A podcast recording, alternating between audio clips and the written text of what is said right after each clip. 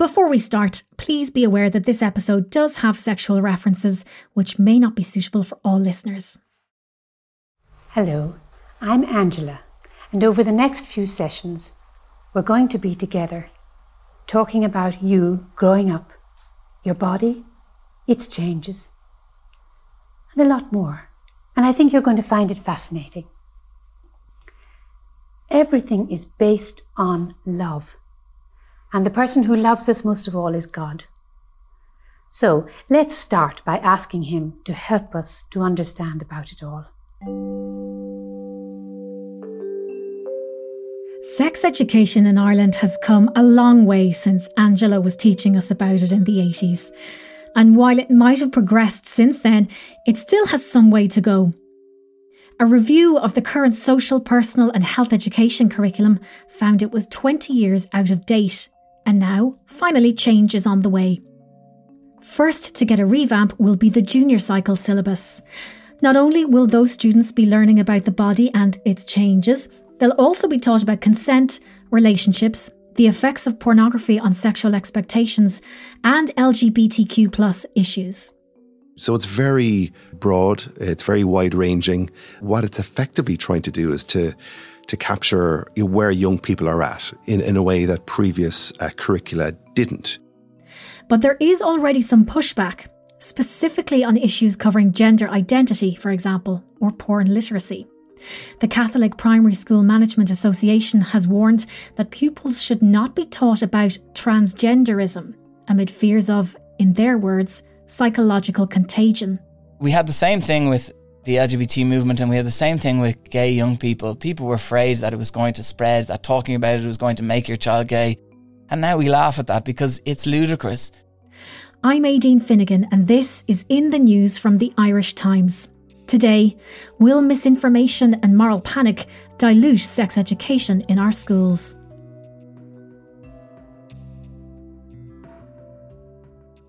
Carl O'Brien, education editor of the Irish Times. I don't know about you now, Carl, but my sex education in the 90s was woeful.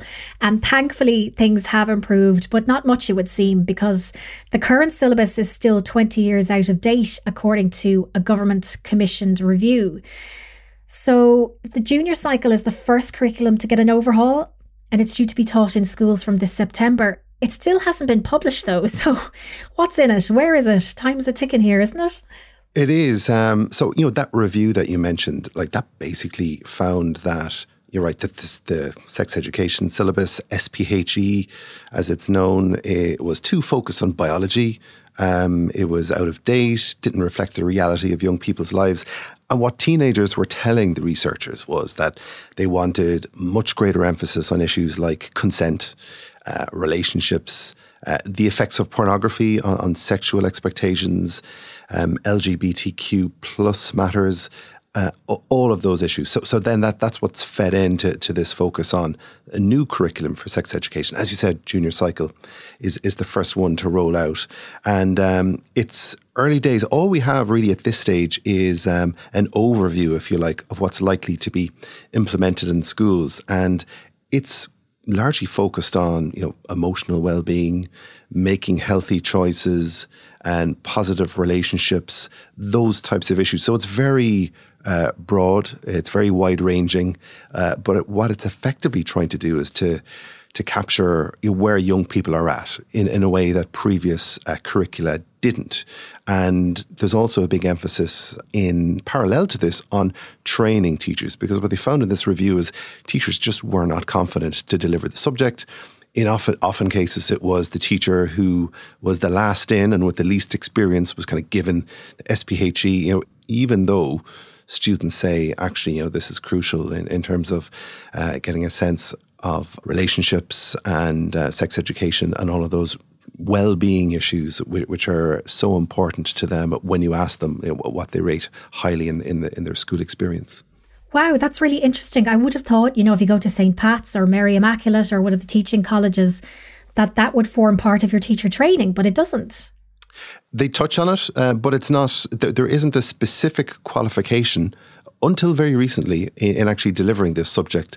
So, and teachers will tell you this is the most difficult subject to deliver because, of course, by, by its nature, it's the kind of subject that, you know, gets a reaction from students, you know, and it can be embarrassing for the teacher and the students, and it can be much more challenging in a way that other subjects aren't, you know. So, uh, whereas they've actually found, you know, there's some really great uh, templates out there which are being used by very progressive teachers, and a lot of it involves kind of role play and, and, and acting out a situation in terms of you know relationships or or dealing with issues like consent, and just putting this within a classroom setting in a safe way. And what you do here consistently is that you know young people you know they, they stop asking parents questions you know from around let's say eleven or twelve, and at that point on you get your information from friends or the internet.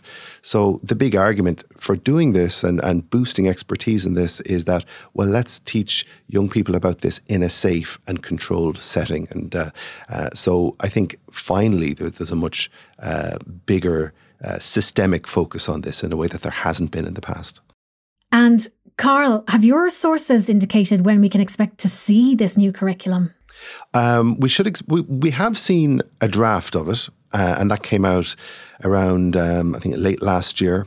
And there will be an updated version, the finalized version, which will come out shortly. I've seen a draft of that myself, and and effectively that will feed into how the subject is going to be rolled out in September. And it's very much uh, as we just discussed. You know, it's. Um, it's not hugely controversial. You know, it, it it covers all those issues like emotional well-being, healthy choices, positive relationships. But if there is one area of controversy, it is around uh, gender identity there was one paragraph which made some controversy. And I'll read it out here. It said, um, and this was in the learning outcomes of the, the new junior cycle sex education curriculum. And it said, students should appreciate that sexual orientation, gender identity, and gender expression are core parts of human identity, and each is experienced along a spectrum.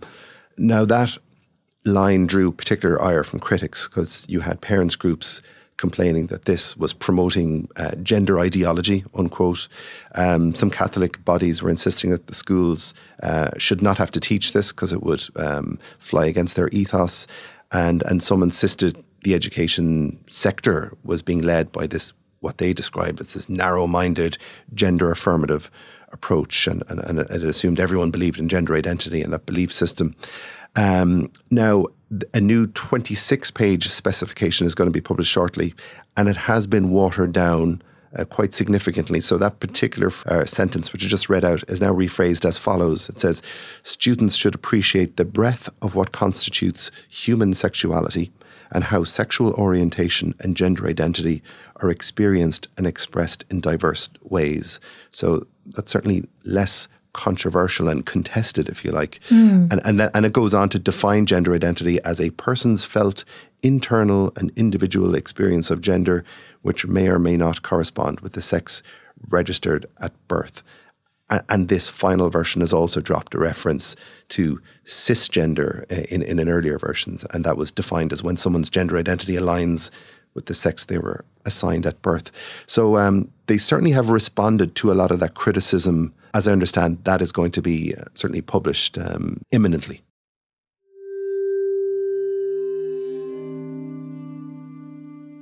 The senior cycle redesign will be next year, won't it? And then the primary school redesign will be the year after that. So, absolutely no work has started on that. But already, the Catholic Primary Schools Managers Association have already warned they don't think pupils should be taught about quote unquote transgenderism will they have to teach it if it's on the curriculum, or can they use their school ethos as a way around it? That is uh, an open question, you know. So the official line, you know, from the Department of Education is that you know the matter of um, adjusting the curriculum or uh, tweaking it shouldn't arise because you know students have a right to this uh, information. But the reality is, legislation does permit schools to adjust how they teach based on their ethos. That is a fact. So um, now the question is, I think, as well is will parents choose to opt their children out in some cases as well? And mm. you are entitled you are entitled to opt your child out of any lesson if it goes against your, your conscience, and that goes for you know even core curriculum. So uh, so that is there as well. But I think the hope is that you know, this curriculum has been based on a lot of consultation, and they'll hope that while there may be fears and anxiety now, that when people actually see it uh, and see what's in black and white, that it won't cause as much controversy, and and, and uh, schools will adopt this on a local level and deliver it as intended. That certainly is the hope. You know, schools, they have a long track record of, of dealing with a lot of contested issues and controversial issues. And I'm going going back to the original rollout of, of sex education. This is back in the 80s and 90s, uh, and the Stay Safe program. And there was a lot of the same arguments vented then as are vented now. There was a lot of anxiety, a lot of fear, a lot of misinformation. But the actual rollout of that went relatively smoothly. You know, there was a lot of parents saying we're going to withdraw our kids from this, but ultimately, when it rolled out, people actually saw that well, actually, this does make sense. It is solid and it's grounded, and it was a change, but it's now embedded, and nobody really questions it. And I think it's likely that the same will happen this time. The only difference is, I think, social media. You know, we have a very, very polarized public discourse out there, and obviously elements of something get, get taken out of context and uh, decontextualized you know, within seconds and it's circulated around you know uh, thousands millions of people. So that's the difference this time. Carl O'Brien thank you very much for joining us. Thank you. Coming up I'll be talking to Eoghan Cleary a teacher in County Wicklow who is bringing porn literacy to the classrooms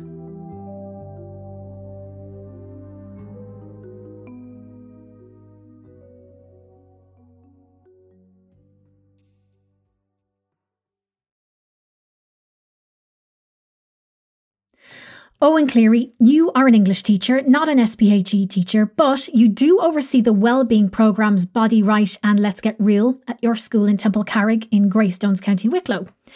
Those two programmes are for third years and transition year students to teach them about consent, sexual activity, and porn literacy, amongst other things. And from your work, you've gleaned that this generation of teens appears to be getting nearly all of their sex education from porn. What do they tell you they feel is expected of them if and when they become sexually active? Yeah, I, I suppose it's important to say that everything I'm doing in the school, it's all coming from the student. Uh, it's all just giving the student a voice in this discussion.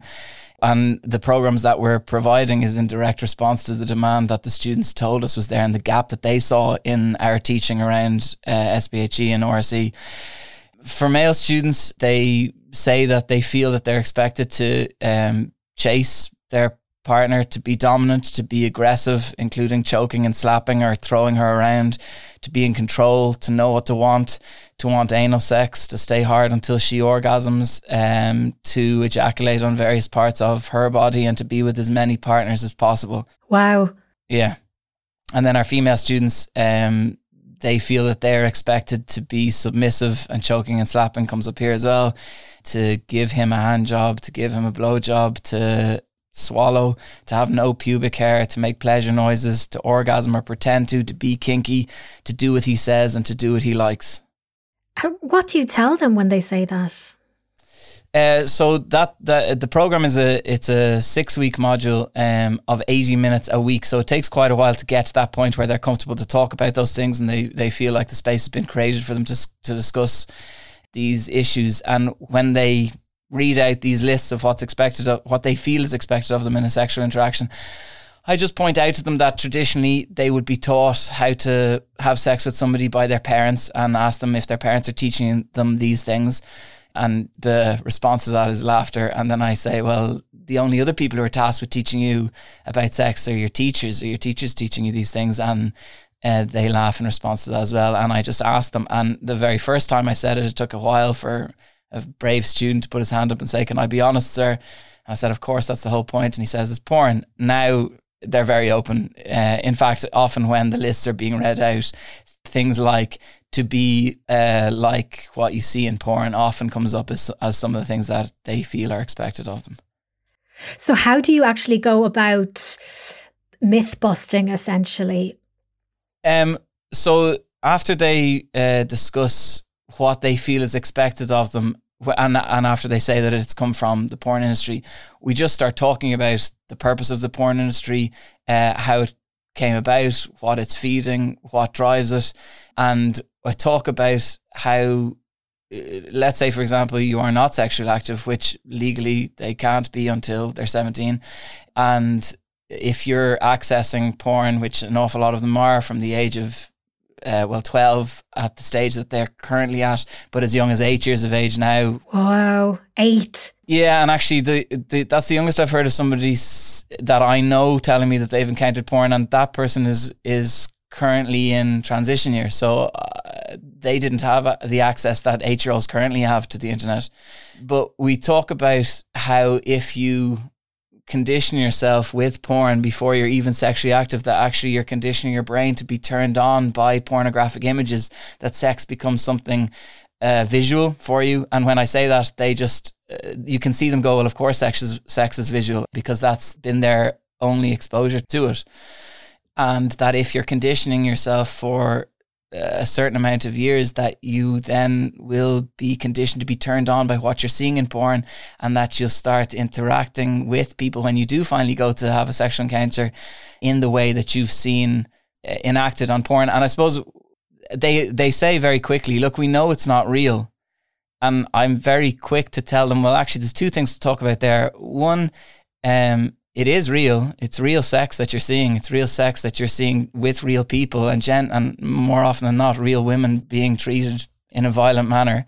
And it's really important for them to realize that. But also when they say they know that it's not really what their sexual experiences are going to be like, they also very quickly say, but actually nobody's ever told us what our sexual experiences might be like. So this is the only thing that fills the gap. And that's when we discuss maybe the negative outcomes that they can see happening in society or happening within their own relationships or within relationships they've heard of, whereby porn might be having a negative impact on how people are interacting sexually eh, when they do get to or when they do decide to have sex with somebody.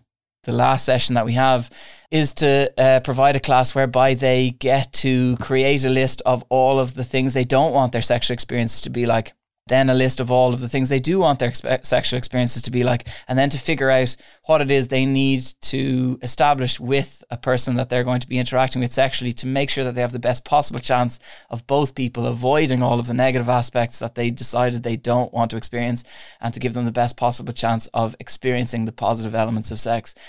From the feedback from the students, it's just so incredibly valuable for them to hear their peers say, This is what I want, and this is what I'd enjoy, and this is what I don't want. It's hugely freeing for them and it's hugely relieving for the students to realize that actually everybody wants loving, uh, intimate, private, communicative, trusting, loyal sex, as opposed to what they thought or feared was expected of them previously. Yeah, now see, I would say that that's a very welcome departure from the fear based sex education that I had, you know, when I was in school. Um, but I can imagine, I can imagine actually if that was nationwide, there'd be an awful lot of lobby groups or, you know, I don't know who, I wouldn't name anyone, but I can imagine there being a lot of pushback against that. Like, have you experienced I suppose any you know opposition from parents that this shouldn't be taught or this isn't because we we always hear about this thing age appropriate. What's your experience of how parents feed back to you on this? The parents um, of our school are hugely supportive of it. I send something out at the beginning of every year that tells the parents what we're going to be teaching their students in every year, in every week so that if they want to continue the conversations at home, they can. And, and I would encourage them to do that. Um, there hasn't been any negative feedback from it, or very, very little that I've come across, and certainly nothing that couldn't be addressed with the parents and to leave the parents concern in that regard. I would say that we have experienced a fear based sex education. That's what I received, and it didn't work. It didn't serve me. It didn't serve my positive sexual development.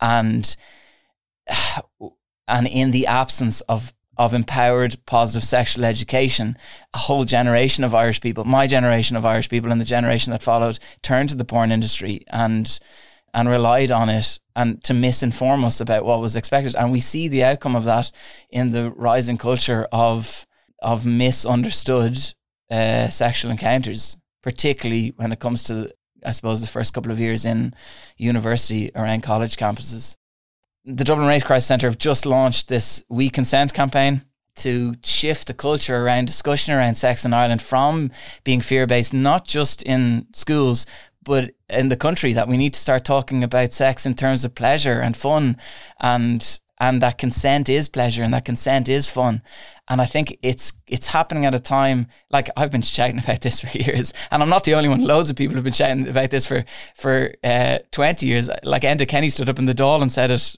10 years ago and nobody was ready to listen to him.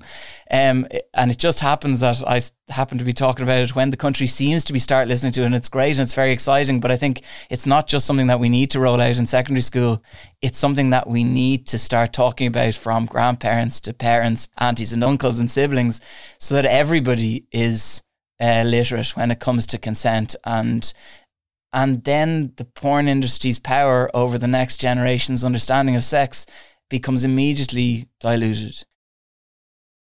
So that's sex education. Oh, and unfortunately, for some vulnerable trans students, there's a lot of misinformation and hysteria being whipped up over gender identity. Now it's it's mostly online. Are you experiencing that on the front line, so to speak? Like, you know, parents objecting to teens being taught about gender dysphoria, etc. Because we hear we hear this sort of moral panic about how that spreads contagion rather than educating young people about gender identity. Yeah, I suppose uh, we're very aware of it at the moment because of certain court cases that are going on that we're following with interest and fear because we have a number of uh, students that identify as trans in our school and we're concerned for them and how it might affect their mental health. The program I teach, the, the one that moves into porn literacy, it actually starts as a program that's that looks at gender expectations based on gender, and we discuss gender and what it means to be male and what it means to be female, and we discuss the difference between uh, sex and gender, and what it is to be trans. And I suppose in response to the fear that's out there, I understand it because it's new and it's different and it's scary because it involves your child. But we had the same thing with the LGBT movement and we had the same thing with gay young people. People were afraid that it was going to spread, that talking about it was going to make your child gay. And now we laugh at that because it's ludicrous. We know trans people exist because they sit in front of us in the classrooms and they tell us they exist. And I'm not a medical authority, and it's not my job to judge somebody or to tell them that their experience is right or wrong or true or not.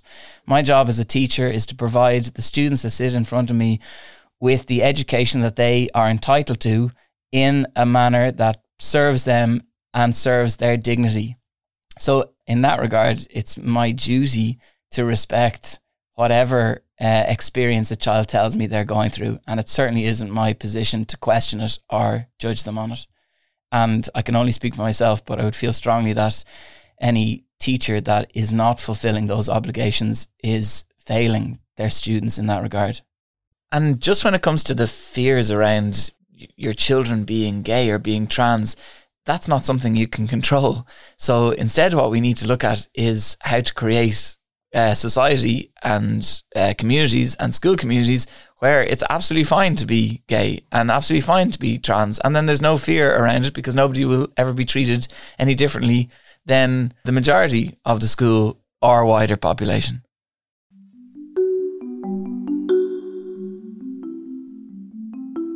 You know, oh, Eoghan, what you've told me is is coming out of young people's mouths is is just so alarming and it seems really positive that they're having this dialogue with you and getting this information at a very crucial time.